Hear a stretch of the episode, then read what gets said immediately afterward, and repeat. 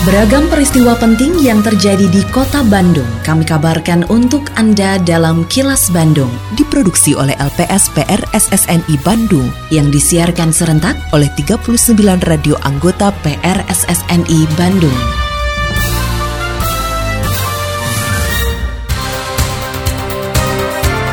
Sejumlah informasi aktual kami hadirkan untuk Anda dan inilah informasi utamanya.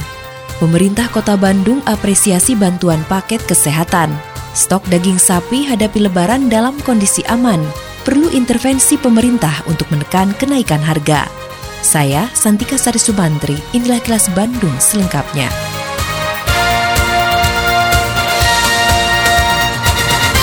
Pemerintah Kota Bandung kembali menerima bantuan seribu paket kesehatan dari pihak swasta untuk disalurkan kepada masyarakat yang membutuhkan. Atas bantuan tersebut, Wali Kota Bandung Yana Mulyana menyampaikan apresiasinya karena di masa pandemi seperti saat ini, masyarakat masih perlu pelindung diri saat beraktivitas, mulai dari masker hingga desinfektan. Usai menerima bantuan secara simbolis, Yana juga mengungkapkan situasi pandemi COVID-19 di kota Bandung relatif terkendali. Vaksinasi dosis pertama sudah mencapai 113 persen, sedangkan dosis kedua sudah mencapai 103 persen. Selain itu, capaian vaksinasi booster di kota Bandung sudah 30 persen dan akan terus ditingkatkan menjelang periode mudik lebaran mendatang. Kita mendapatkan bantuan lagi kali ini dari kelompok Wing, paket antiseptik. Mudah-mudahan ini bisa disebar ke puskesmas, ke masyarakat dalam ikhtiar kita di tengah pandemi COVID ini tetap protokol kesehatan. Pemerintah Provinsi Jawa Barat memperlakukan status siaga 1 dalam menghadapi mudik lebaran tahun 2022. Kesiagaan tersebut antara lain dengan menyiapkan 480 posko pemantauan mudik lebaran. Gubernur Jawa Barat Ridwan Kamil mengatakan ratusan posko tersebut terdiri dari 330 pos yang didirikan oleh Polda Jawa Barat, sedangkan sisanya sebanyak 150 pos yang terdiri dari petugas gabungan. Selain di jalur mudik, pihaknya juga mendirikan pos pemantauan di sejumlah lokasi wisata yang bakal banyak dikunjungi oleh warga. Menurut Ridwan Kamil, berbagai persiapan dilakukan dalam mudik lebaran tahun ini. Terlebih diperkirakan ada 14,9 juta pemudik akan masuk wilayah Jawa Barat, sedangkan yang keluar mencapai 9,2 juta orang. Jumlah itu merupakan bentuk akumulasi warga karena sudah dua tahun program mudik ditiadakan oleh pemerintah, mengingat kasus COVID-19 saat itu masih tinggi. Pos-pos pengamanan ada 330-an dari Polri dan di luar Polri ada 150, jadi kalau di total sekitar 480 pos sudah tersebar, memang mayoritas di jalur-jalur mudik, tapi juga di pos-pos tempat wisata dan lain-lain juga kita siapkan.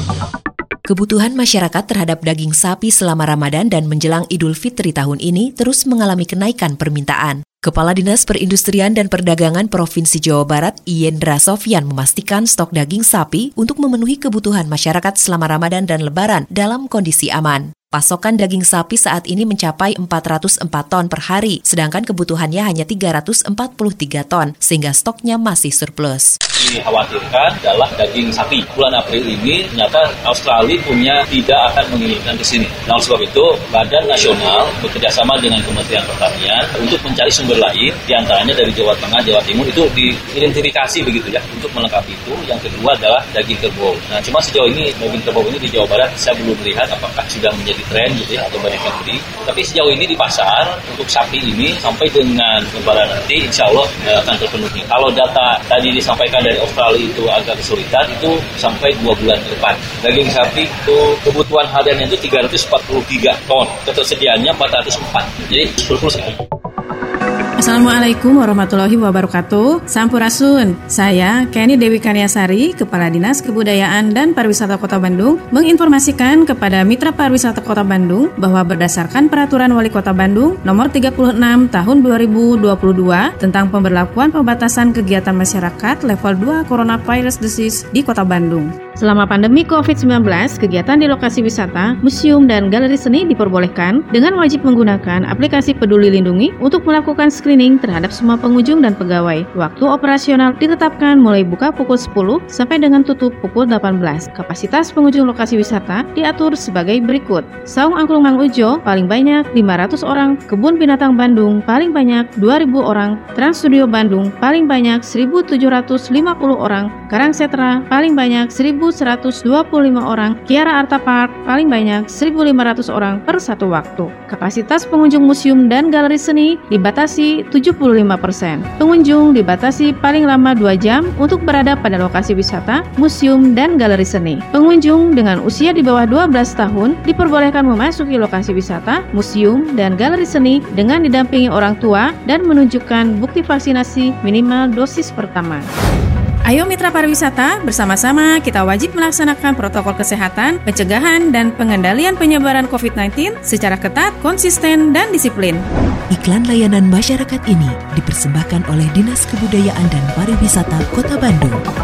Dewan Perwakilan Rakyat atau DPR RI meminta pemerintah untuk bisa menekan harga-harga kebutuhan bahan pokok masyarakat selama bulan Ramadan hingga Idul Fitri tahun ini. Anggota Komisi 2 DPR RI, Sodik Mujahid, meminta pemerintah melakukan intervensi terhadap adanya kenaikan sembako yang dinilai memberatkan masyarakat. Sodik juga meminta pemerintah melakukan pengawasan terhadap berbagai distribusi sembako sehingga tidak terjadi kenaikan harga yang terlalu tinggi dan rapat paripurna, tolong Menteri Perdagangan, Menteri Keuangan, dan lain-lain sebagai pedulian kepada bangsa Indonesia yang mayoritas Muslim dan sedang saum, waspadai jangan sampai ada kenaikan harga. Ya harus ada kebijakan, harus ada pengawasan, harus ada tindakan. Jangan sampai ada semacam kemarin kan penyelundupan, macam dirjen itu ya. Satu kebijakannya, yang kedua pengawasannya, dan ketiga adalah tindakannya. Agar tadi benar-benar efektif dalam menekan ini. Jadi kalau bisa ada, katakan karena soal pasar saja, hukum pasar kan? Tapi itu pun masih bisa ditekan dengan subsidi dan lain.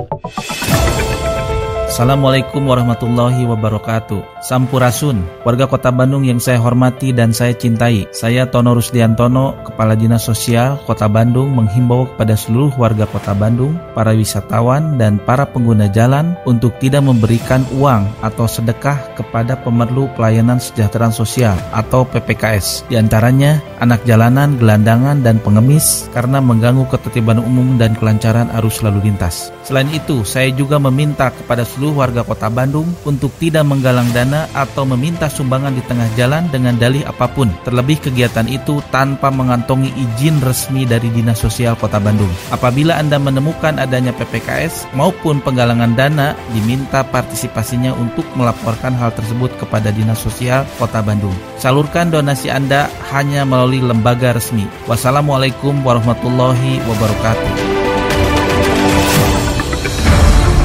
Kini, Audio podcast siaran Kilas Bandung dan berbagai informasi menarik lainnya bisa Anda akses di laman kilasbandungnews.com.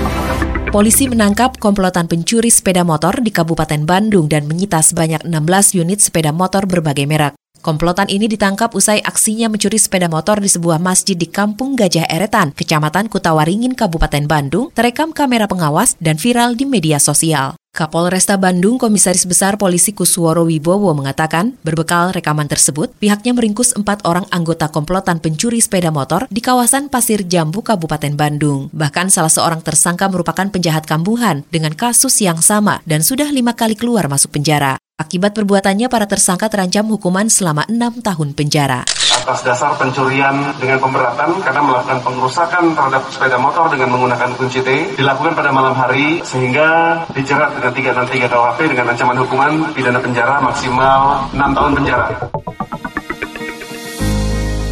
Sebagai penyintas COVID-19 pertama di kota Bandung, pernah merasakan bagaimana terpaparnya tubuh oleh virus corona. Jauh dari nyaman, karena nyawa kita sedang terancam. Jadi, jangan sampai hal tersebut Anda alami. Warga Bandung, pandemi COVID-19 belum usai. Mari disiplin menggunakan masker, cuci tangan selalu, jaga jarak, dan hindari kerumunan masih menjadi keniscayaan. Mari kita jalankan pola hidup sehat, makan teratur, istirahat yang cukup, dan berolahragalah.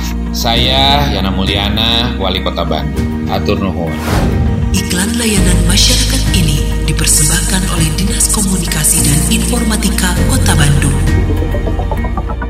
Tetap patuhi protokol kesehatan di masa adaptasi kebiasaan baru untuk memutus penyebaran COVID-19. Selalu memakai masker, mencuci tangan, menjaga jarak dan menghindari kerumunan, serta mengurangi mobilitas agar terhindar dari terpapar virus corona. Terima kasih Anda telah menyimak kilas Bandung yang diproduksi oleh LPSPR SSNI Bandung.